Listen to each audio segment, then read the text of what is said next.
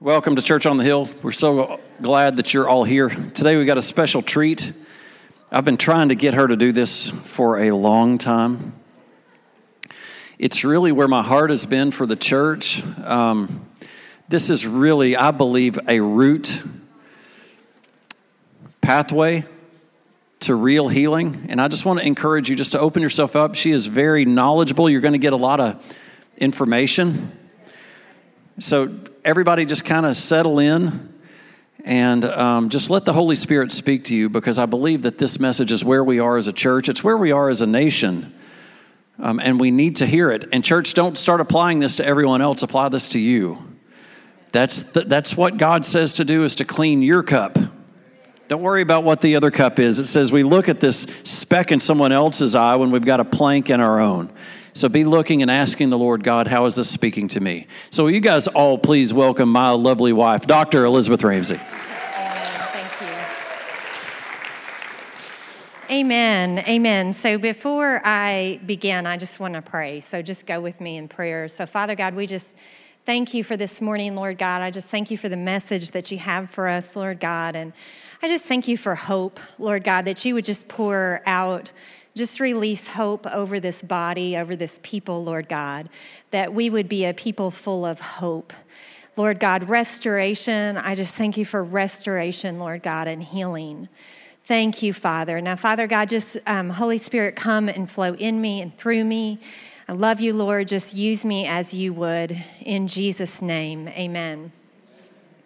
All right, so go with me on a journey. Um, you know, I can't control this. Do I have a clicker? Yes, Liz. Liz, you're my clicker. Will you click for me? Um, okay, so thank you, Liz. Um, so let me just tell you, I'm going to give you a little bit of um, just kind of background knowledge on adverse childhood experiences, which we call ACEs. Um, also, trauma that can occur through that.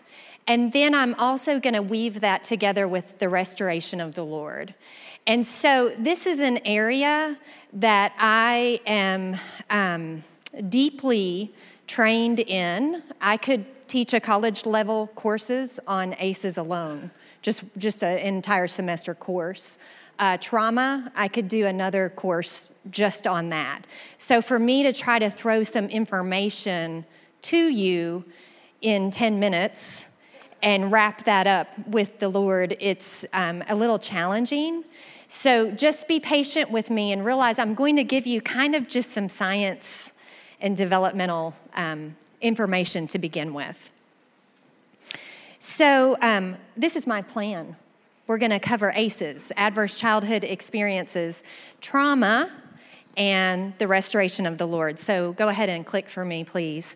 So let's just begin to talk about how brains are built. And one of the ways when we talk about um, brains, how brains are built, is we compare it to um, architecture, to building a building. And brains need to be built with a firm foundation. Now, I'm talking about the infant brain okay? Because when a baby is born, they have all these synapses in their brain that haven't really connected yet. And do you know that if the brain doesn't begin to make some connections, those synapses just get pruned away. So they lose them, literally. And what begins to happen in um, typical child development is that you um, interact with your baby. I'm jumping ahead of myself. Let me pause just a minute and go back to this. Um, and let me make this point before I move into how to kind of develop the, that brain. It's easier to build a brain from the start on a firm foundation than to go back and fix it. And we're going to talk about that. It can be done, but it's very difficult.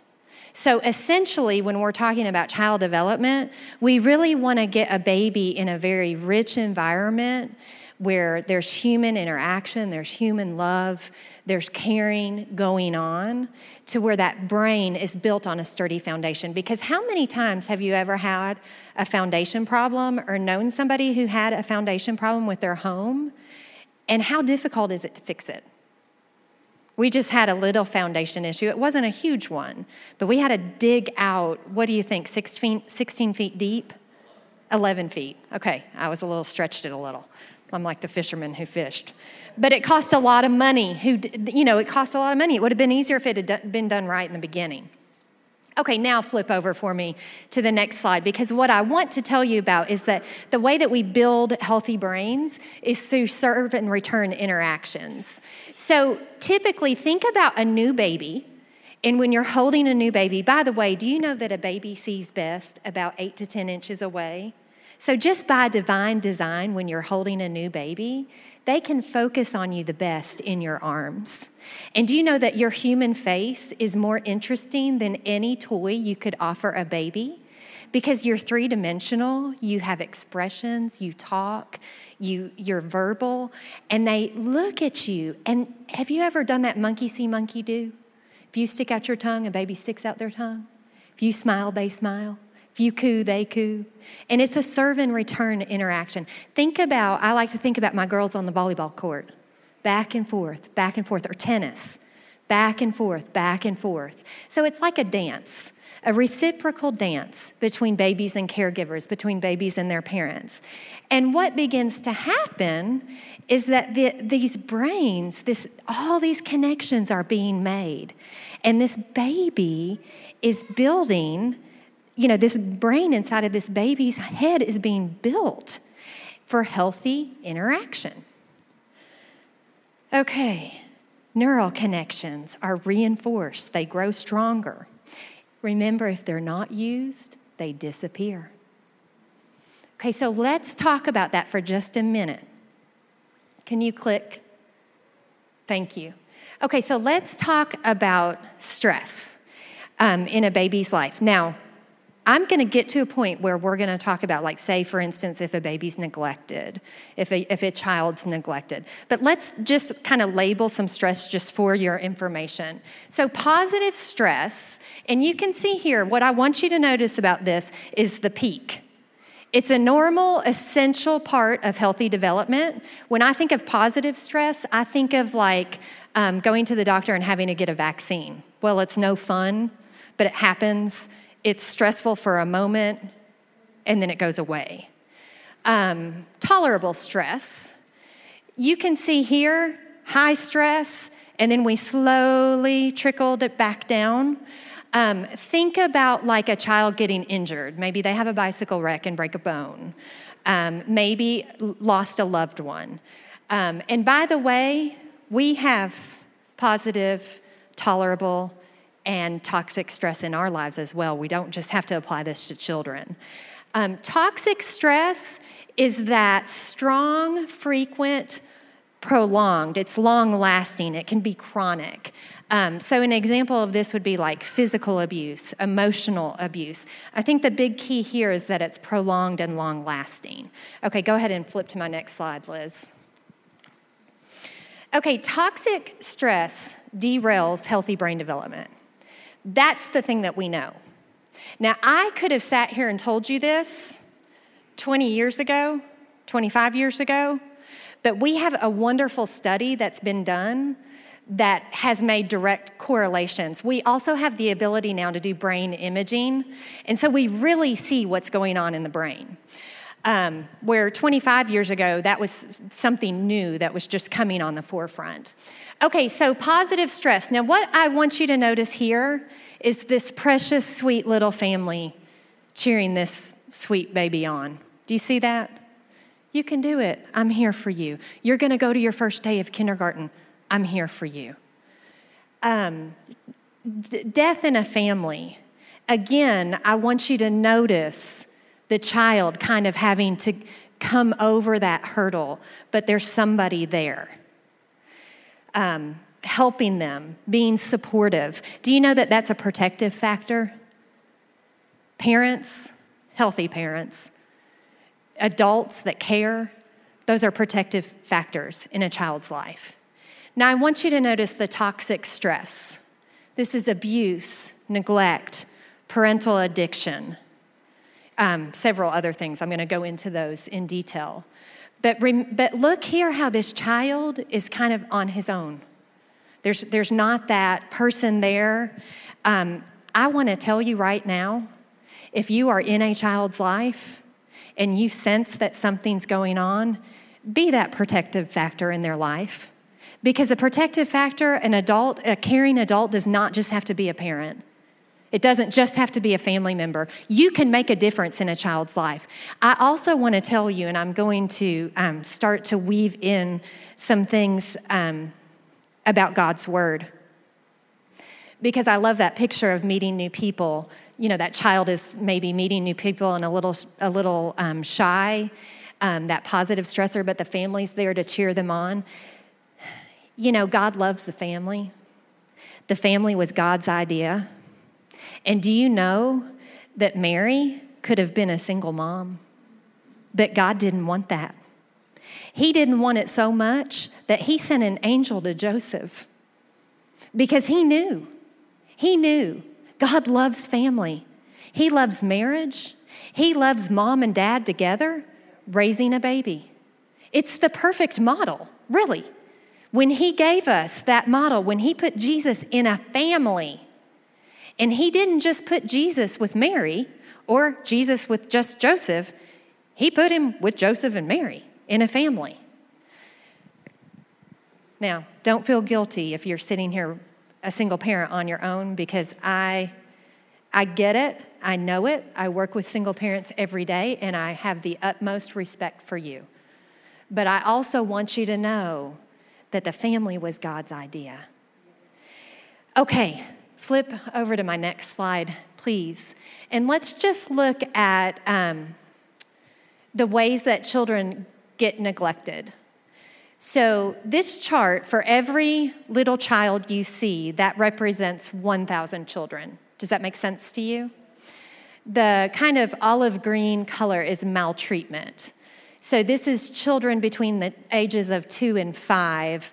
Um, there's 75,000 in the United States that are being maltreated. Now, I want to tell you something I've worked with a lot of families over the years. And do you know that children are most at risk to be physically abused by their parents from birth to four years old? And that is a very sad fact. But do you know why that is? Because we have unrealistic expectations. It's hard. It's hard to raise a two, a three year old, a four year old. They don't have control of their emotions all the time, they don't self regulate to a point, but they have moments. Okay, postpartum depression. Does this make you want to reach out to moms who might have just had a baby? 130,000 um, children have mothers that experience postpartum depression. And you know why this is really important? First of all, postpartum depression, nobody picks to have that. But do you know that when you've got a mama who's like still face, you know, just depressed, do you think the serve and return interaction is occurring? It's not. And can mama help it? No. Can baby help it? No.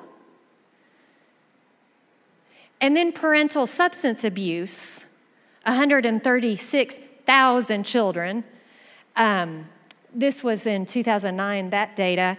Um, but think of it, you know, that's still, still that's, that still face I just talked about. But a lot of times with parental addiction, you know, we see that parents have these moments where they just check out they're passed out on a couch.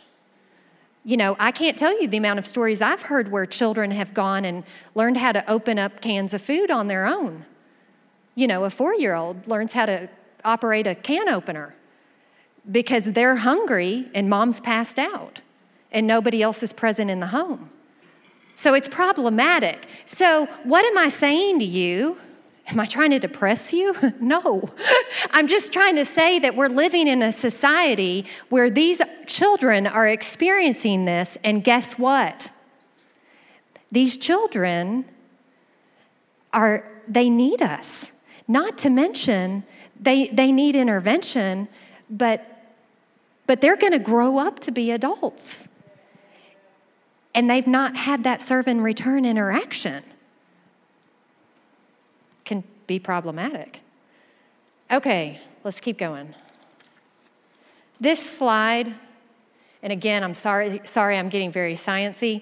Um, this is a, an image, uh, an MRI. The, the brain on the left is the healthy brain. Now, these, this um, image, this is a healthy, typical, developing three year old brain on the left.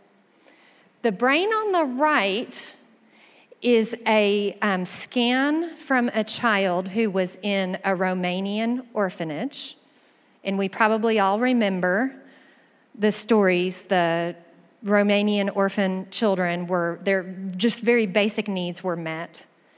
Um, if that, not serve and return interaction. Well, see if I can do this. Can I get this? Can you pass this up to me for just a minute? I, I, have, I have to do my five hand model with the brain. so I need my hands. Um, okay, can you hear me? Is that good? Yeah? Okay, so when I'm talking about the brain, I like to um, do this. So here's brain stem, right? Down here at the bottom.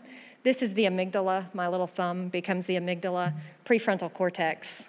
Not right? Thanks. Okay, I won't use this for long, don't worry. So, so anyways, um, uh, this is like reptile brain back here, brain stem, um, kind of like just sitting, breathing, being. You're using this part of your brain. Um, amygdala, I'm going to talk about more in just a minute, but that's kind of like your um, flight or fight response there. And then the prefrontal cortex, this beautiful front part of our brain, this is where we begin to self regulate, we make decisions. Um, when somebody upsets us, we, we put it where it needs to go. You know, I'm not going to fly off the handle. I'm going to walk in love and forgiveness. I'm not going to slam this 10 year old up against a locker. Um, you know, that's the prefrontal cortex area. Okay, so having said that, I want you to look at the healthy brain. The back is the brain stem, okay? Notice how it's all lit up. The more color you see, the better. But what I want you to notice is that prefrontal cortex, how lit up that is, and all those connections that are made. That means that that child is getting it. They're able, they're learning how to self regulate, they're making decisions, they're functioning like we would like for them to be able to function. Now, look at the abused brain and look at those circles. Do you see just those empty spots? That child literally is, didn't make those connections. And for a long time, we thought, you can't go back and get that. In fact, it's very difficult to go back and get it. But I'm going to talk about that more in just a minute. Um, I do want to say this, and I can't, I can't not go here. Early intervention is key. And do you know every one of you can be that? Every single person sitting under my voice, if you feel like there is a child who is in danger, who needs help, um, you can intervene. And um, come talk to me. I can get you in touch with Tennessee Early Intervention Systems. Um, you know, we can make a referral. We can get a developmental interventionalist in there. We can start to put wraparound services around those families and get them the help that they need. Not to mention just you loving them, praying for them, being someone consistent in their life makes a big difference. Um, okay, let's. Yeah, because I've, I've really drove, drove that home, that stable home environments really do make a difference. Let's go to our next slide. Now, I've already been talking a little bit about the amygdala. The amygdala essentially um, is that small almond shaped structure, um, and it kind of acts like an alarm clock for your brain. Um, and so when you confront a stressor, the amygdala interprets it, it evaluates it, and um, images and sounds, and, and it, when it perceives danger, it signals the stress response in the body. So that fight or flight. And we all have that, right?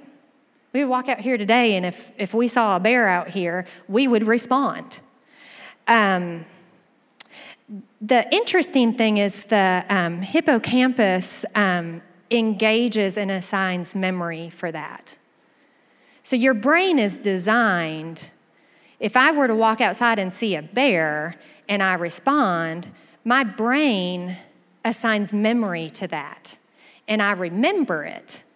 This is the way we're built by God. And so the next time I see one, I know what to do, I know what works. Um, it also, the um, hypothalamus um, is also involved. Um, it acts as the control center for the body's stress response systems. It regulates the release of cortisol, which is the stress hormone, um, and other stress hormones. So your body just goes into action when you're, when you're faced with a stressor. Well, what begins to happen is that, say, a child has lived in toxic stress repetitively over and over and over, they become, it, it becomes very entrenched in their mind. They respond. And imagine no longer is it the bear that I stepped outside, but say it's dad or it's mom or it's just the way life is. And they wake up every day and have to survive.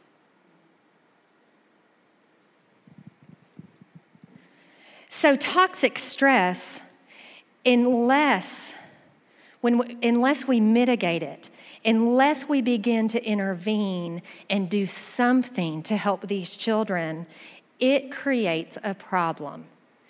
And let me tell you something it can create a problem for the rest of these kids' lives. Um, let me talk about ACEs. So put the next slide up. Okay, so these are the 10 ACEs. Um, you can see that they fall under categories. So let's just think about what this toxic stress might be, or some of even the more tolerable stresses. So, um, first of all, toxic stress, um, abuse, um, it can be physical, emotional, or sexual. So, those are three different ACEs, the three different types of abuse. Neglect would be physical neglect. So, like literally, and if you've ever seen a child or been around somebody when, you know, they haven't had a bath in weeks, their hair hasn't been brushed, you know, just plain old neglect. Um, they haven't had meals, they've just been neglected, physical neglect, um, emotional neglect. Their emotional needs aren't met. Um, just put in a room and shut the door.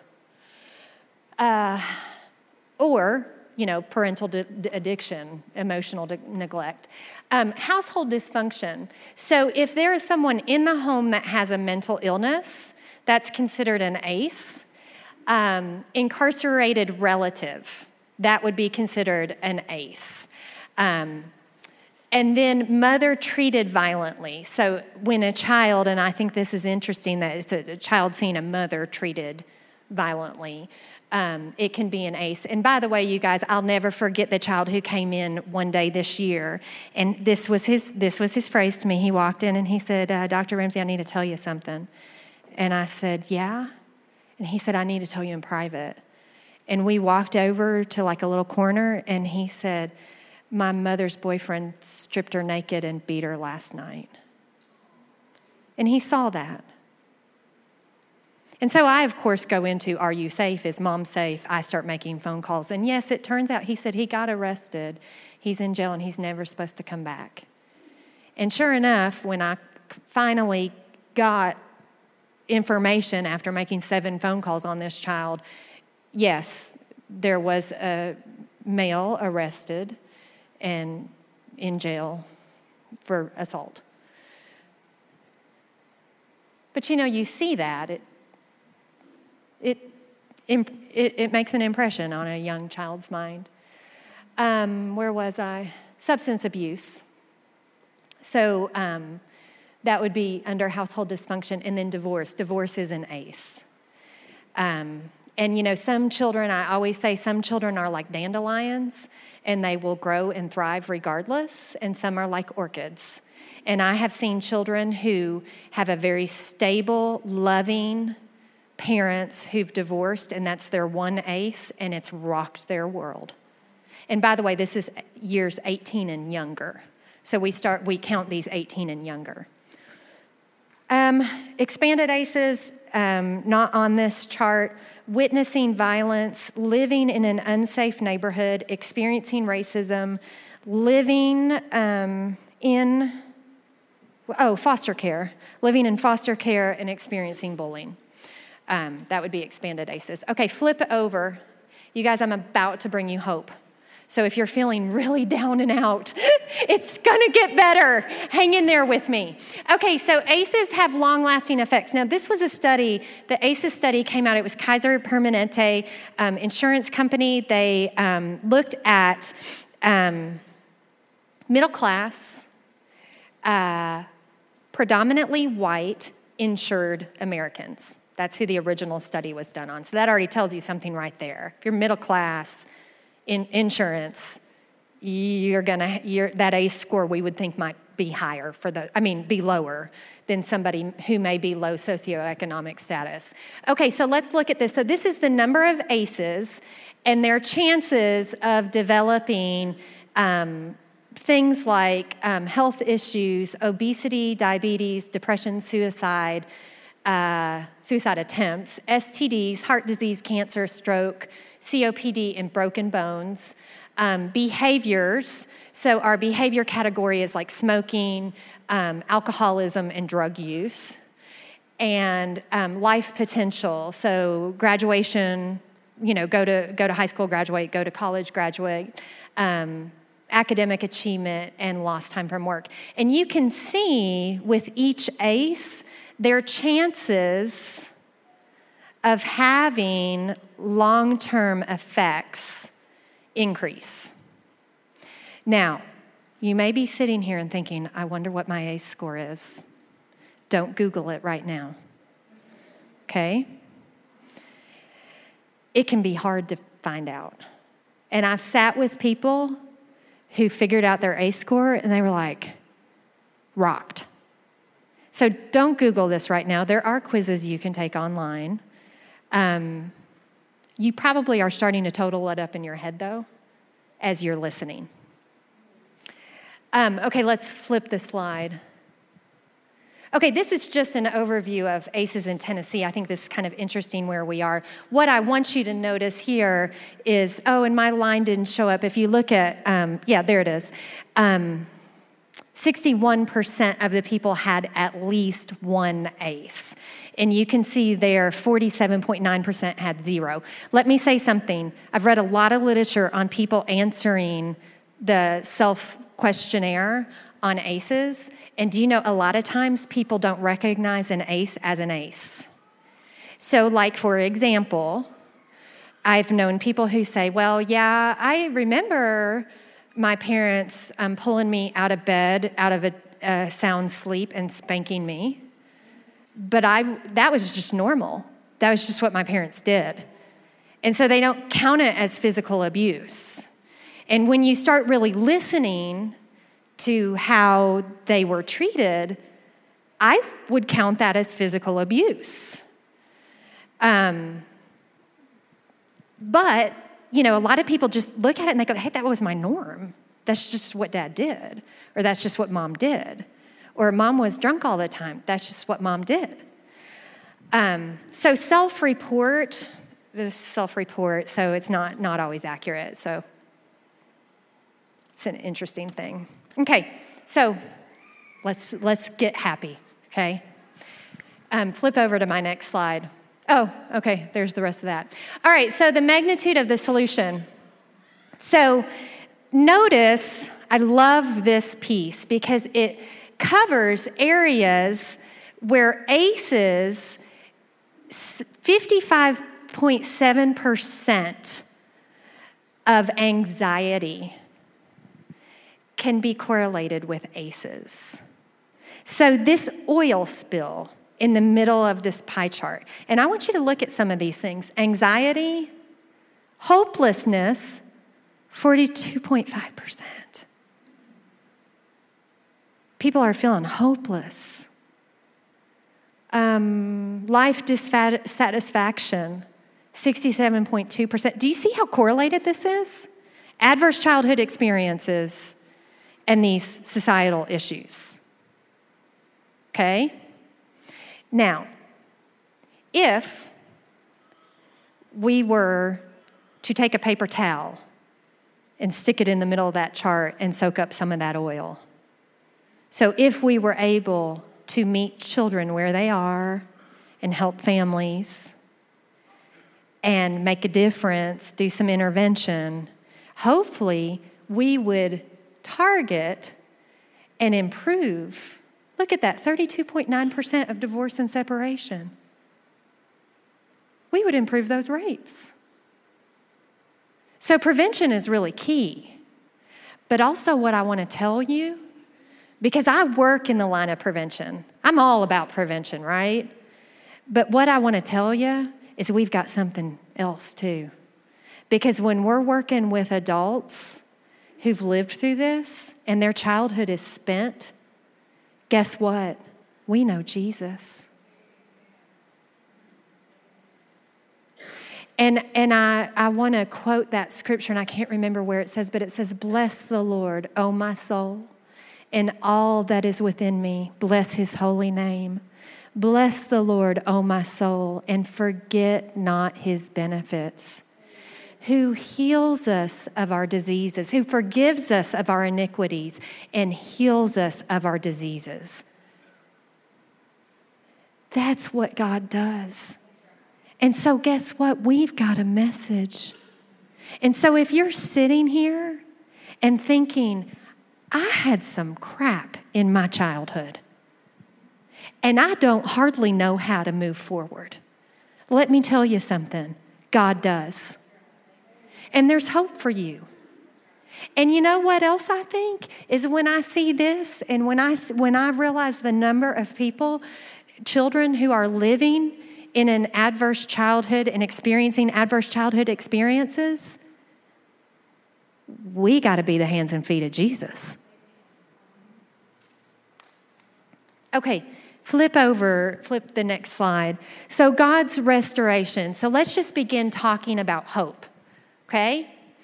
Because one of the things, and I can't help but to come back to my, my um, roots in child development theory uh, Erik Erikson, he has a beautiful theory. It's lifespan. He um, begins with infancy and he goes all the way through death and dying. And he, um, it's called the psychosocial stages of development. And he identifies the first stage of development, he always identifies it as a crisis where babies, birthed about 18 months old, are trying to learn to trust. It's called trust versus mistrust. So when you lay me in my crib and I'm hungry and I cry, are you going to respond? Every time mom and dad respond, it's, oh, I trust you. You fed me when I needed to be fed. You changed me when I needed to be changed. You loved me when I needed to be loved. You held me when I needed to be held.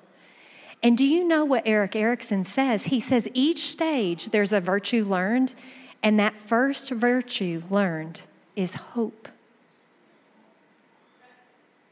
And do you know, I firmly believe that God has put it in our hearts and our minds to hope. And look at what his word says it says, Hope deferred makes the heart sick. Have you ever felt hopeless? Have you ever looked at a situation and thought, I don't think this is going to get better? and lost your hope. And do you know, thinking back to just child development, I don't know that that baby can move on and, and meet all those other developmental goals and needs that they need to do if that's not met? If they haven't learned to trust? So, hope deferred makes the heart sick, but when the desire comes, it is a tree of life. It's life. And you know, God, we don't need to give up. And one thing that I want to tell you, and this is a message, this is actually a phrase we use when we're teaching about ACEs, is it's a fact, it's not fate. Okay? So when you look back through all those diseases, you know, the health problems, the, the mental problems, the addictions, the hopelessness, the anxiety, all those things that come, it's not your fate. So if you're sitting here and you think, I think I may have a high ACE score, it's not your fate to have those health issues. And God wants to restore your hope. Life's disappointments can leave us feeling hopeless if we don't allow God to use it for something better. So glad I read my notes.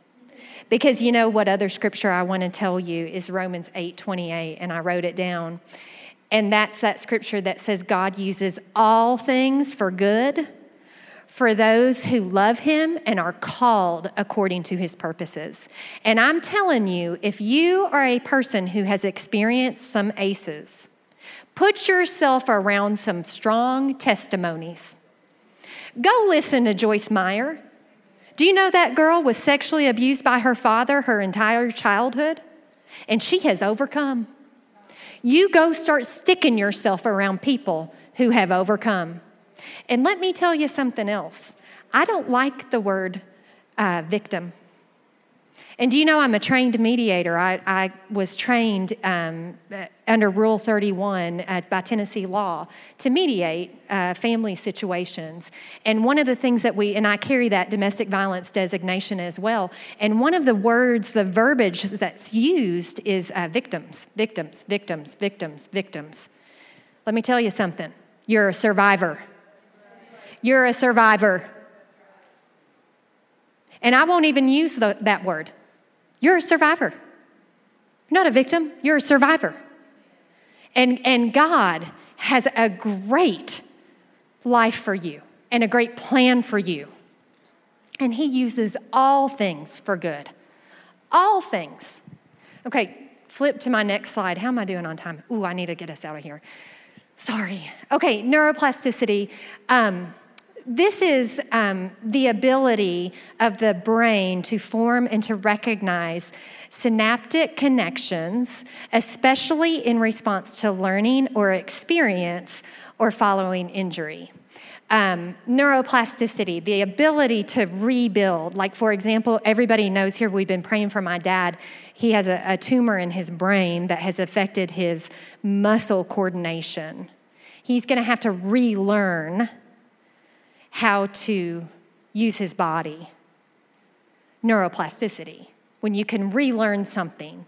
Um, used to, we didn't think people after like a traumatic brain injury, after insult to the brain, that they could go back and, and learn to reuse things, learn something new. We've learned that the brain, it's groundbreaking science about the brain and the body's capacity for healing and growth. This is by divine design. This is how God created our brain. So, um, we do have the ability to learn healthy habits. Um, flip over to the next slide. Uh, this is the brain's ability to change decreases over time. So I want you to notice the, what color would you call that? Orangey yellow? Mustard yellow? Am I close? Okay, notice the age. This is a baby's brain starting at two, and their ability, um, the, the amount of effort that it requires. Um, no, no, no, I'm sorry, I'm reading this backwards. I want you to notice um, the blue line first the brain's ability to change. So look at the brain at the age of two. that baby is so able to change. Um, they're able to learn new things. They soak up everything that's around them. And look at how um, it decreases. And then somewhere in the middle of puberty and adolescence, you kind of it kind of levels out almost. It's still downward trend, but not as much as what it has been. Um, you know, this is one of the reasons why, if you're trying to acquire a new language, you know, a baby learns language so simply. Um, a teenager also can acquire a language, but after puberty, it becomes increasingly difficult. For you adults, can you imagine how difficult it would be if somebody just dumped you in a foreign country and you had to pick up a new language? I mean, you could do it, but it would be very, very difficult. Um, and then um, you can see, look at age 70, how difficult it is for um, the brain um, to change. Do you see that? This is still looking at the blue line. The mustard yellow line, that's the amount of effort it requires to change. So it really goes to show that we can do a lot more in the early years if we'll, if we'll spend our time there. I think that's really why one of the reasons um, some of the great evangelists will say we need to reach people for Christ before they're adults. I mean, it's a critical time, you guys. Okay, um, flip over. I'm almost finished. Um, the new norm, shifting the conversation. Um, a lot of times we see behaviors in people and we simply just say, What's wrong with you? What's wrong with you? Do you know, I never asked a child, Why'd you do that? They shoved another kid up against a locker, threw water in their face, started a fight. What's wrong with you? It's a real normal question to ask. But you know what they say? I don't know. I don't know. I don't know. But what happened to you? What happened to you? And so I want you to start to think, and we have a beautiful thing in this church. It's called Freedom Prayer, where we will pray with you. And if you're seeing, we'll get a team of a couple people to just sit and pray with you for a couple hours. And if you feel like I have a presenting issue, a reoccurring issue, I always get angry, or I'm always afraid, I'm always thinking of the worst case scenario. You know, whatever your issue is, I bite people's head off. Whatever that is, I don't know. You tell me. But what's keeping you? What do you feel like's holding you back? And so you might want to consider that. We may want to unpack that. I have relationship issues. I have this certain struggle. I, I can't forgive. Um, flip over to the slide, the next slide. Um, the iceberg theory. Um, and I do want to say when you are working with individuals and children, when you're in a relationship with somebody and you're seeing a repeating pattern, or you feel like for yourself, you're seeing the same thing, kind of the same response over and over, a lot of times that's just the tip of the iceberg. And so when we talk about trauma and ACEs, we, a lot of times you never see what's underneath. But remember, with an iceberg, they're actually so large. But from the top, you just see this little bit of ice poking out, when in reality, you got a whole lot of problem going on underneath. so, what lies beneath the behavior? I say this a lot because um, I work especially with behaviors, target behaviors, and try to help change those behaviors. And so, this area is very interesting to me because I'm always kind of looking at the underneath, how to bring healing and restoration and help. Okay, flip my slide, please, and I'm almost there. Um, I do want to tell you that I think a lot of times um, some of the things that hold us back is just plain old forgiveness. We just need to forgive. Do you, do you want me to, to stop? Because I feel like I've already gone over my allotted time.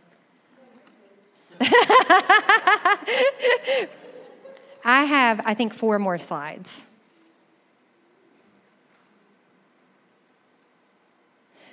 Um, I don't know when I would finish this, and I hate to leave people feeling hopeless. Okay. Okay, so let's pick it up next week with God's restoration and forgiveness so that I don't go too long. And what's exciting about next week, because now I'm afraid y'all aren't going to come back. Because you may like seriously go, I don't want to sit in brain science talk. But let me tell you something all my next slides are about the Word of God. So I do want to tell you that for sure. Okay,